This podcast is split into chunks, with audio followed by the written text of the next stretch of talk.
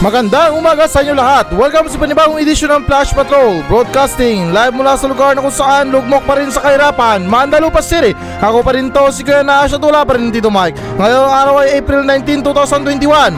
At ngayon, para sa mga balita.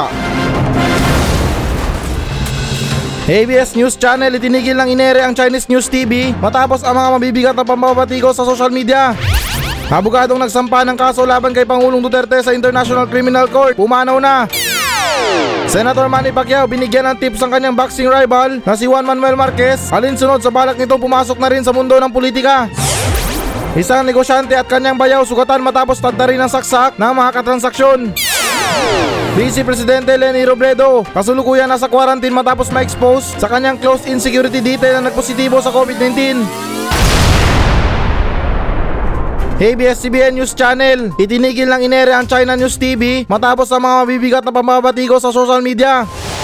So ayon sa balita na to na ang ABS-CBN News Channel ay tinigil na ang pag-eere sa China News TV matapos ang mga mabibigat na pambabatigo sa social media. At sinasaad na rin sa balita na to, base sa website ng CNTV, layunin naman nilang ipromote ang kultura ng mga Pilipino-Chinese, panatilihin ang pagiging inform ng publiko sa mga kasulukuyang kaganapan sa Pilipinas at sa ibang bansa. At sinabi rin dito na upang ipalaganap rin ang ambisyon ng China na kanilang pinamagatan na One Belt, One Road kung saan nais nilang magtayo ng isang infrastruktura na magkokonekta sa silangang Asya at Europa. At kalakip rin ito, bago rin umano umere sa ANC, ang CNTV na una na itong umere sa mga channel na IBC13 at Net25.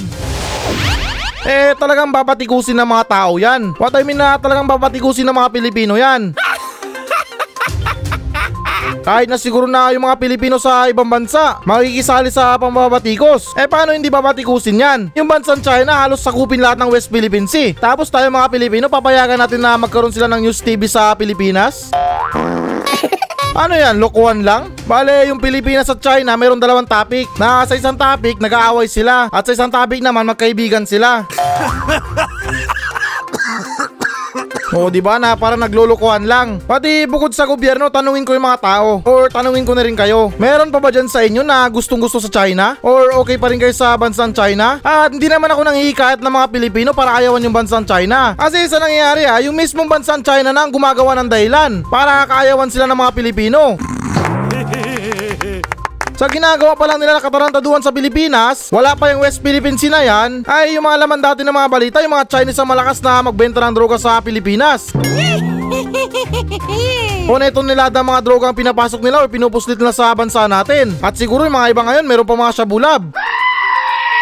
Pero ewan ko lang. Kasi binasi ko rin to sa mga nakaraang balita. O di ba nasabihin nyo sinungaling ako na yung mga dati na pinapalabas sa mga balita. Number one yung mga Chinese sa pagbebenta ng mga droga sa bansa natin. Kaya kahit itabi pa natin yung issue sa West Philippine Sea na yan, ay siguro marami na mga Pilipinong naiinis sa bansang China.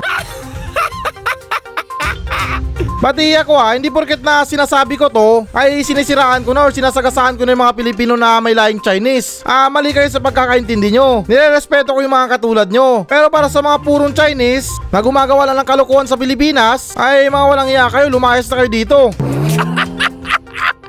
Pati may iba tayo ha? Ano bang silbi ng news TV nila sa bansa natin? Eh sa tingin ko na yung mga Chinese Pilipino ngayon Nakakaintindi naman ng Tagalog Wala man sa tono yung Tagalog nila pero kung magtagalog sila parang diretso na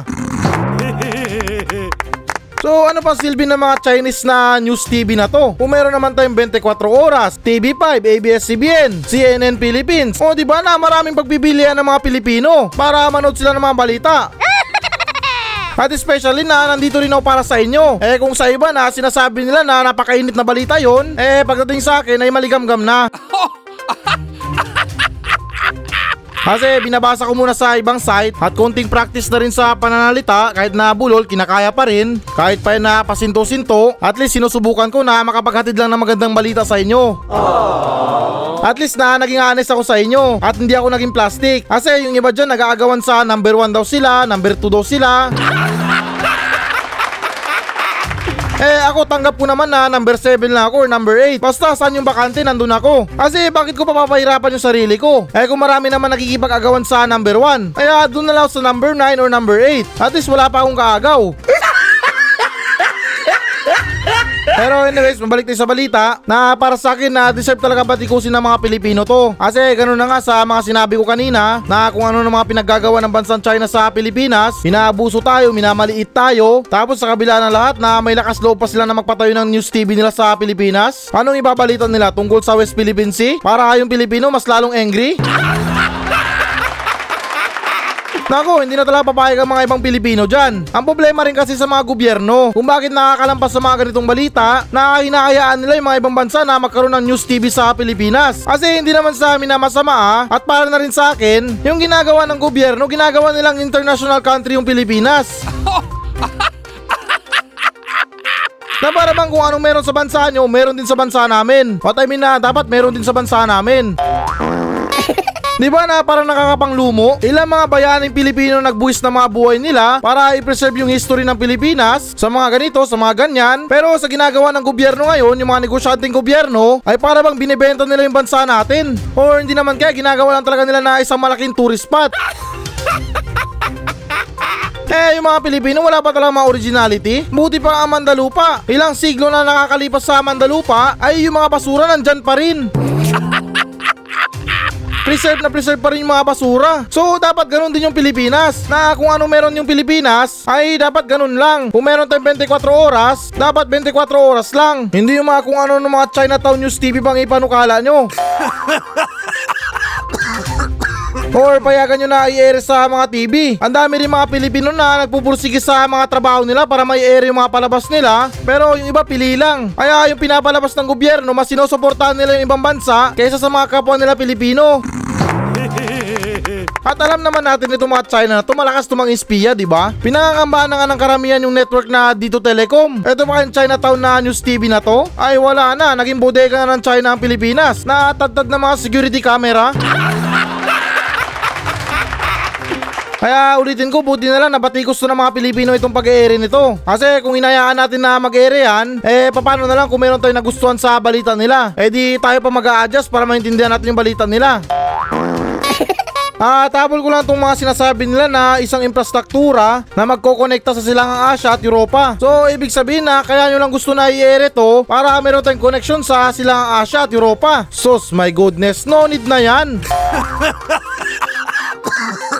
Sa mga Pilipino, wala nang kwenta yan. Ang mga Pilipino kasi, mabalitaan lang nila yung kapitbahay nila na nalulugi o naghihirap na, ay okay na okay na sa kanila yon. Magandang balita na para sa kanila. Kasi yan naman yung hilig ng mga ibang Pilipino eh. Hindi naman sa kanila lahat ah, at paninira na rin. Kasi iba sa mga Pilipino ay mas interesado sa balita ng kapitbahay nila kaysa sa totoong balita na nangyayari sa Pilipinas. Na uy Mars, alam mo ba yung anak ni Mars? Nagbo-boyfriend na daw. Kaya hintayin natin Mars, sa loob lang ng isang buwan, buntis na yan. O di ba na napaka-chismoso sa mga kapitbahay nila? Kaya ulitin ko na no need na mga konekta sa silang Asia at Europa na yan. Kasi pagdating sa mga Pilipino, may balita lang sila sa kapitbahay nila sapat na. Sunod naman tayo na balita. Abogadong nagsampa ng kaso laban kay Pangulong Duterte sa International Criminal Court pumanaw na. So ayon sa balita na to na yung nagsampa ng kaso laban kay Pangulong Duterte sa International Criminal Court ay pumanaw na. Matapos itong ipinahayag ni Atty. Larry Gadon na pumanaw na ang abogadong si Jude Josu sa biyo kamakailan dahil sa stroke at sakit nitong COVID-19. At sinasa din sa balita na to na matatandaan noong taong 2017 ipinahayag ni Matobato ang kanilang samahang DDS ay binuo ng Pangulong Rodrigo Duterte noong isa pa lamang umano itong alkalde sa Davao City. Ngunit kinalaunan noong taong 2020 sinabi ni Sabio na kanyang iurong na ang inihain niyang reklamo sa ICC dahil ang kaso umanong ito ay isang political propaganda lamang at sinabi niya rin na hindi umano siya nakatanggap ng anumang financial support na ipinangako sa kanya para sa kanyang pagpresenta kay Matubato. Sayang naman bumawi pa siya. Ayan tuloy, nabawian tuloy siya.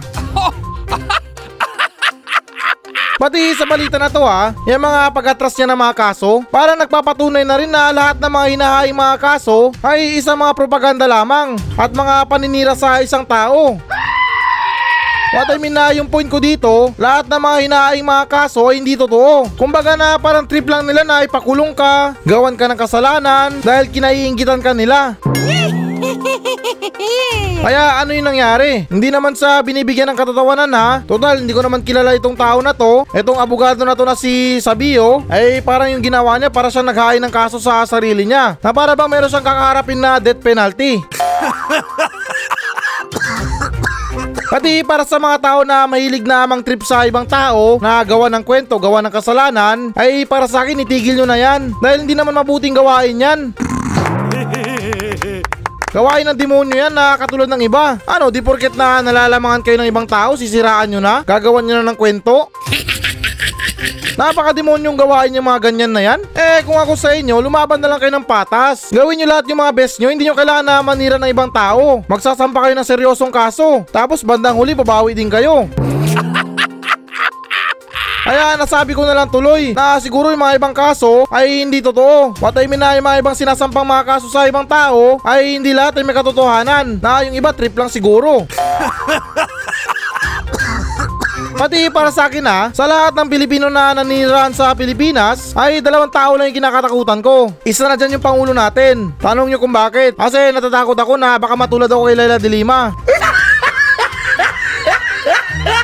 At pangalawa si Kibuloy. Yan talaga napakahirap na banggain na tao. ABS-CBN nga pinatigil niya. Ito pa kaya nag-iisang show ko sa radyo?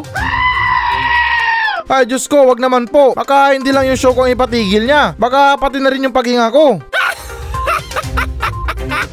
Pero joke lang. Kaya ko lang naman nabanggit yung dalawang tao na yan, ay yan naman ay para sa akin lang. na yan yung mga kinakatakutan ko na mga Pilipino sa Pilipinas. Hiharap nyo na ako sa mga halimaw na kriminal. Ay okay lang na at least kaya ko pang ipaglaban yung buhay ko. Kaya ko pang makipagsabayan ng patayan sa kanila. Pero pagdating sa mga tao na yan, makapangyarihan na tao sa batas at isang tao makapangyarihan sa magic. Pero hindi naman sa amin na masama, yan din yung mga pinagtataka ko sa tao na yan. What I mean kay Kiboloy. Kasi yung ABS-CBN na pahinto niya, pero yung COVID hindi pa. Kaya na naman hinihintay ng mga ibang tao na pahintuin niya yung COVID na to. Kasi yung lindol nga sinabihan niya lang ng stop huminto na. Baka naman na kailangan niya pa mag-Chinese para maitigil yung pandemya sa Pilipinas. Pero ewan ko lang, bahala na siya na baka trip niya na hindi pa hintuin yung COVID. Pero anyways, sa mabalik din sa balita, eto na rin yung matagal kong sinasabi sa mga tao. Na kung insecure man tayo sa isang tao, ay hayaan na lang natin. Lumaban na lang tayo ng patas. Hindi natin kailangan na manira. Kasi kung patuloy natin sisiraan yung isang tao or may inis tayo sa isang tao, ay sa tingin ko na mas lalo na tayong gumagawa ng problema natin. Tulad sa nangyari sa abogado na to, na namatay siya sa stroke.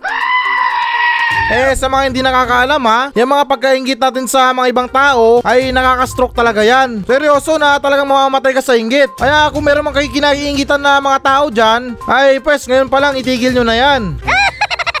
Pati na kay Duterte na yan kung totoo ba yung mga kumakalat na balita na kung saan na meron siyang binuo sa Davao City na dead squad. Eh wala namang problema sa dead squad. Laganap yan sa Pilipinas.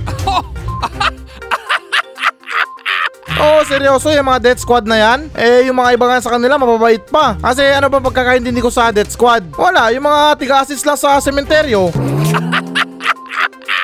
Kung meron silang ililibing, sila yung mga tiga-manage ng traffic, tiga-harang sa mga dumadaang sasakyan para makadaan yung karo ng patay. O di ba na hindi ba tawag dyan death squad? Tiga-assist ng patay? Sunod naman tayo na balita. Senator Manny Pacquiao binigyan ng tips ang kanyang boxing rival na si Juan Manuel Marquez alinsunod sa balak nito pumasok na rin sa mundo ng politika. So ayon sa balita na to na si Senador Manny Pacquiao ay nagbigay ng tips sa kanyang boxing rival na si Juan Manuel Marquez. Alinsunod sa balak nito pumasok na rin sa mundo ng politika. At sinasaad na rin sa balita na to, kanya umunong inspirasyon sa kanyang pagtakbo ang kanyang noong karibal. At ngayon kaibigan na na si Manny Pacquiao. At sinabi rin ni Manny Pacquiao na way maging magkakampihan niya sila ni Marquez sa pakikipagdigma sa korupsyon. At lagi umunong tandaan ni Marquez na ang politika ay hindi negosyo. Bagkus ito ay isang pagsisilbi sa publiko. At kalakip nito ay pinahayag rin ni Manny Pacquiao ang pagbati para sa naturang desisyon ng kanyang kaibigan. Grabe naman balita na to, kahit mga tips na binabalita pa rin. Eh parang si Marquez lang yata nakarelate sa balita na to ah. Kahit na siguro na tanungin natin yung mga ibang Pilipino na kung nakarelate ba sila sa balita na to, ay siguro na baka walang Pilipino nakarelate sa balita na to. Kasi hindi naman sa nagrereklamo ha. Sa dinami-daming pwedeng ibalita sa Pilipinas, sa mga radyo, sa mga TV na yan, ay yung dapat na balita ay dapat may connect yung mga Pilipino. Relate kumbaga yung mga Pilipino. Hindi yung mga pagbibigay ng mga tips sa mga Meksikano para sa pagtakbo sa politika. Pati hindi naman sa paninira kay Manny Pacquiao ha. Curious lang ako kung ano bang tips na ibibigay niya kay Marquez pagdating sa usaping politika. Ah, para sa akin pasok yung mga sinabi niya para kay Marquez. Etong tungkol sa mga politika na to na hindi negosyo. Bagkus ito isang pagsisilbi sa publiko. Na yun may point siya. Kasi karamihan sa nangyayari ngayon ay yung mga ibang korap na gobyerno ay para bang ginagawa nila negosyo yung mga pagiging politika nila. na ang kakapal na mga muka, nag-aaral sa matataas na estado na paaralan, pinalaki ng tama ng mga magulang, pero yung trabaho sa gobyerno ay magnakaw. Hindi naman sa nila lahat pero sanay na tayo mga Pilipino sa korupsyon sa Pilipinas. At pagdating kay Manny Pacquiao, eh tayo mga Pilipino subok na tayo kay Manny Pacquiao. Eh kasi si Manny Pacquiao likas na matulungin sa mga mahihirap yan. Kumbaga na meron siya mabuting layunin sa mga mahihirap. Pero ewan ko lang pagdating kay Marquez. Eh malay ba natin na kurap yung tao na yan? Magkaibigan nga sila ni Manny Pacquiao pero korap siya. Oo, seryoso na, hindi natin masasabi yung mga utak ng mga tao. Eh ako nga na may kaibigan din akong tanod. Talagang malapit na malapit sa akin yan ha. Na yung pangalan niya si Mang Dodong sa Barangay Silaway. Pero ano yung trabaho niya? Na minsan rumarakit siya sa akit bahay. Pero yun lang, magkaibigan pa rin kami. Kaya yung point ko lang dito, parang nakakabahala naman na kung bibigyan ng mga tips ni Manny Pacquiao si Marquez tungkol sa mga politika na yan. Kasi ulitin ko na hindi naman natin hawak yung utak niya. What I mean yung mga pag-iisip niya, yung mga plano niya. Kasi para sa akin ha, karamihan naman din sa mga tumatakbo, sa una lang magaling. Sa una lang merong magandang layunin. Pero pag nandyan na yung pera, alam na nila yung mga pasikot-sikot sa politika, ay dyan na magsisimula yung mga pagkademonyo nila. Pero hindi naman sa pinangungunahan si Marquez ha, na malay ba rin natin, di ba? Eh, halimbawa na lang kay Senator Bong Revilla. Eh, hindi naman minamasama sa kanya ha. Ano-ano yung mga pakulo niya sa eleksyon? Di ba may layunin din siya na matuldukan yung korupsyon sa Pilipinas? Pero ano yung nangyari? Nasama yung pangalan niya sa pagkorap sa 10 billion. At napatunayan nyo ng husgado ha. At sa pagkakaalam ko na rin na hanggang ngayon nakakulong pa rin siya. Pero anyways ha, mabalik din sa topic. Eh iniisip ko lang kung anong klaseng tips bang ibibigay ni Pacquiao kay Marquez. Baka naman yung klaseng tips na ibibigay niya kay Marquez. Kung paano maging good senator pa rin kahit palaging absent. Na halimbawa na lang sa school or sa paaralan na nagbigay ng tips yung classmate mo kung paano makapasa sa subject na to kahit palagi siyang absent. O di ba na hindi naman sa amin na masama? Alam ko naman na mabuti si Manny Pacquiao. Busy rin siya sa ibang career niya, pero wag niya naman pabayaan yung pagiging senator niya. Huwag niyang gayahin si Senator Bongo na malakas sa Pangulo. Pero anyways, um, ganun pa man, sa kabila ng mga sinabi ko, sabihin na natin na itong dalawang tao na to na si Manny Pacquiao at yung kalaban niya dati sa boxing na si Marquez ay meron talagang layunin na matapos ang korupsyon o yung sinasabi nila na pagkikipagdigma sa korupsyon.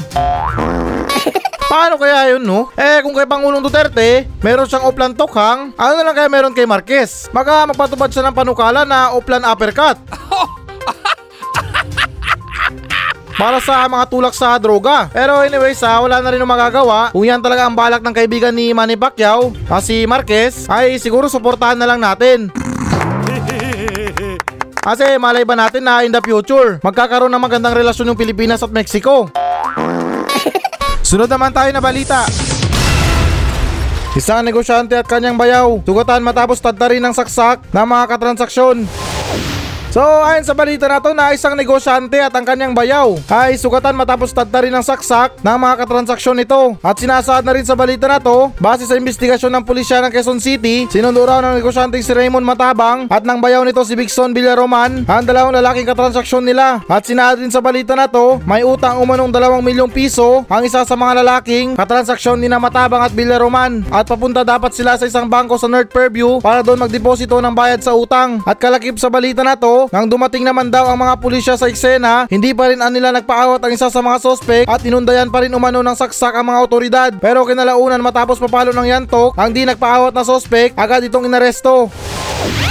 Na ayan, speaking na rin sa mga taong merong utang, malakas mangutang na hindi marunong magbayad ay mahiyaya naman kayo. Hindi yung pag dumating yung araw na kapag siningil kayo sa mga utang nyo ay kayo pa yung galit. Inintindi nga nila yung problema nyo dahil nangangailangan kayo ng pera pero kapag sila itong nangangailangan na ng pera ay hindi kayo marunong umintindi. Ito para sa akin ha, madalas ito nangyayari sa mga buhay ng mga Pilipino na yung iba nagpa-friendship over pa dahil lang sa mga utang. Oo, seryoso na, nagtatapos talaga yung pagkakaibigan nila dahil sa hindi marunong magbayad at sa mga nagpautang rin na hindi marunong umintindi. Kasi ganito yan ha, may dalawang side sa pag-uutang. Okay naman na magpautang tayo sa mga tao lalo't sa nangangailangan talaga. Pero para sa mga nagpapautang naman, ay magbigay din kayo ng palugit. Hindi yung nagpautang kayo ngayon, tapos mamayang hapon sisingilin nyo na. May mga ganyan tao eh na nagpautang pero kinabukasan or sa sumakalawa ay maniningil na agad. Tapos yung iba naglalagay pa ng dagdag na bayad. What I mean na humihingi pa ng dagdag na bayad.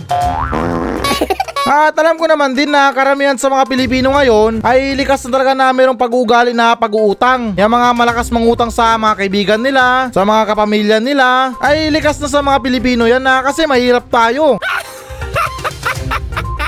Nagigipit din tayo paminsan. Kaya yung iba kapit sa patalim o hindi naman kaya kapit sa mga pangako na hindi naman totoo.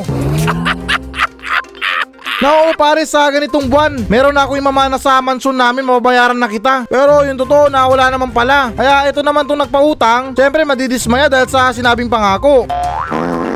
Pero anyways, sa mabalik tayo sa balita na to, nakapagtataka naman no na susunduin pa dapat ng taong nagpautang sa mga taong umutang para i-deposit yung pera sa bangko. Eh kung magbabayad talaga sila, bakit pa nila kailangan samahan? Kaya ano yung nangyari sa kanila? Imbis na bayaran sila sa utang, ay nasaksak pa sila. Baka naman yung minimin nila na 2 milyong saksak at hindi 2 milyong bayad sa utang. Kasi sa tingin ko na baka napuno rin tong tao na to. Kaya nanaksak na lang. Kasi karamihan din sa nangyayari sa Pilipinas ngayon tungkol sa mga utang na yan ay yung kadalasan na ginagawa ng mga tao na nagpapautang kapag hindi sila binabayaran ay yung ginagawa nila pinapayahan nila yung tao. Kanya-kanya silang post sa social media, kanya-kanyang parinig sa mga taong may utang sa kanila na hoy magbayad na kayo, maya naman kayo.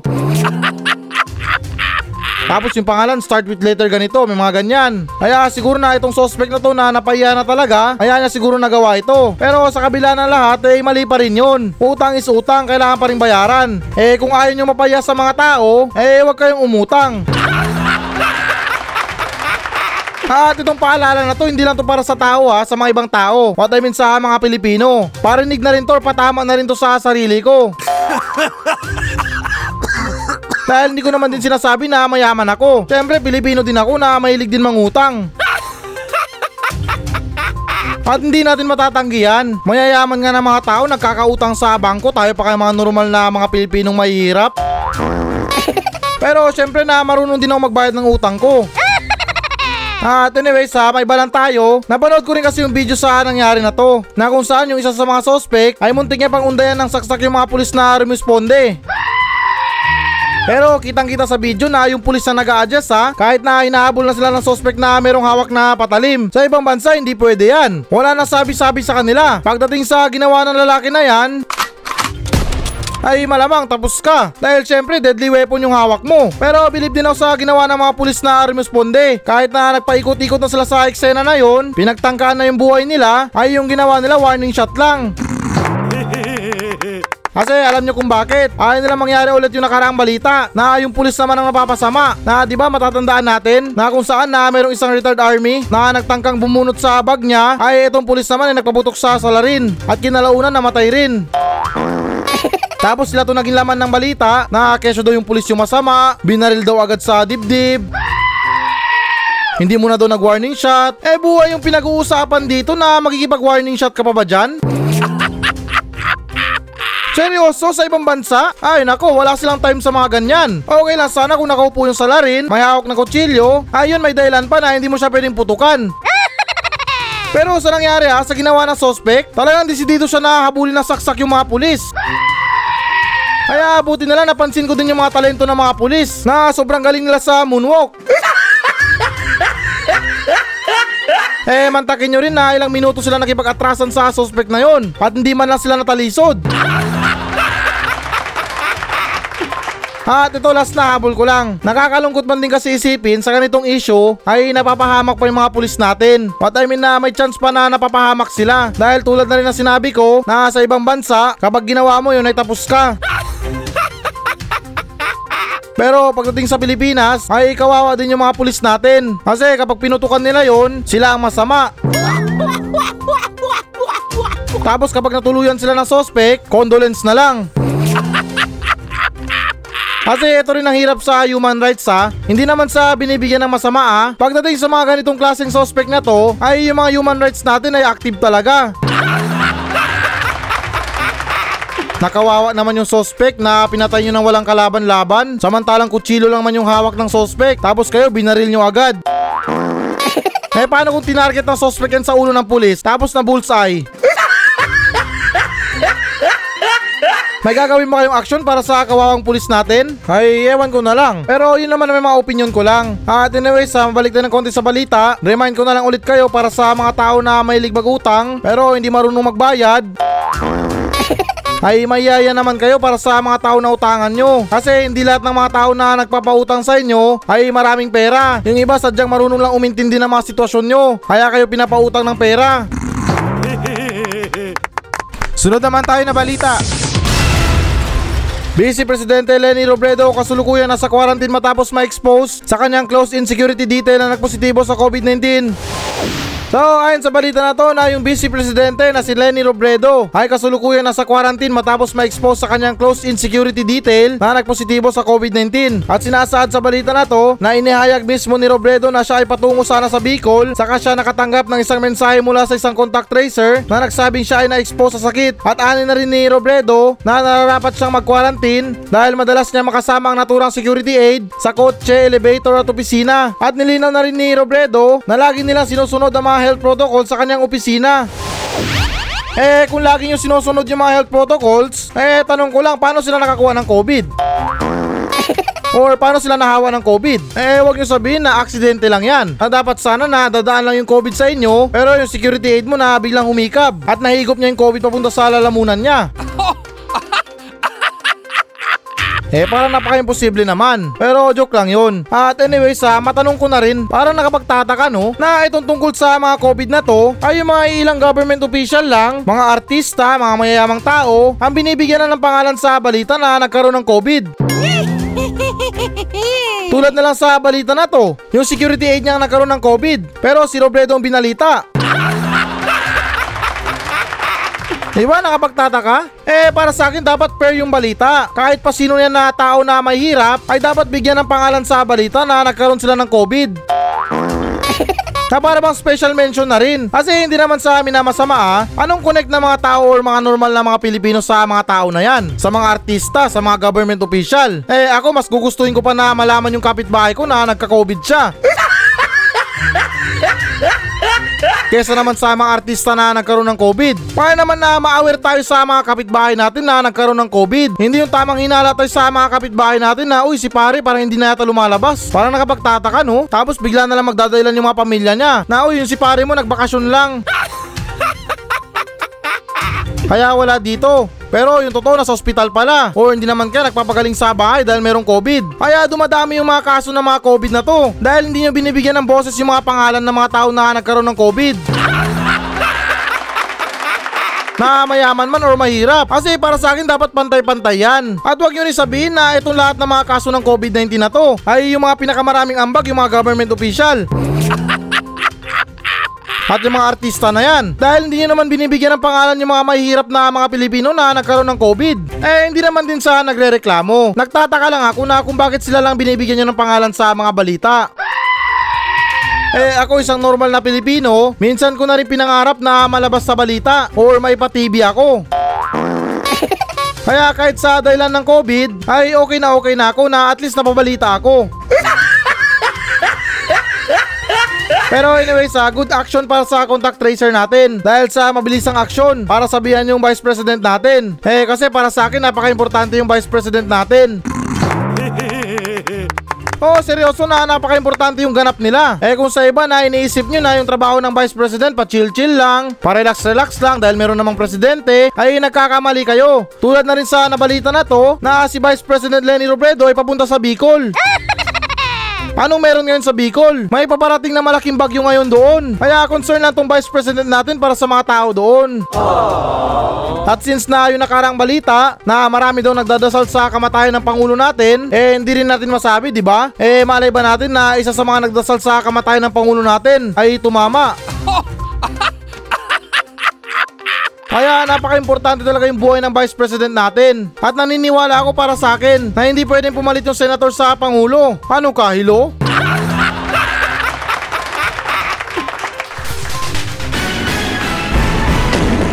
So yan muna mga balita ng Flash Patrol sa araw na to. Maraming salamat sa pakikinig. Ako pa rin to, si Kuya Nash. At maraming salamat ulit. Wala pa rin si Tito Mike. Masayang masaya ako. At goodbye!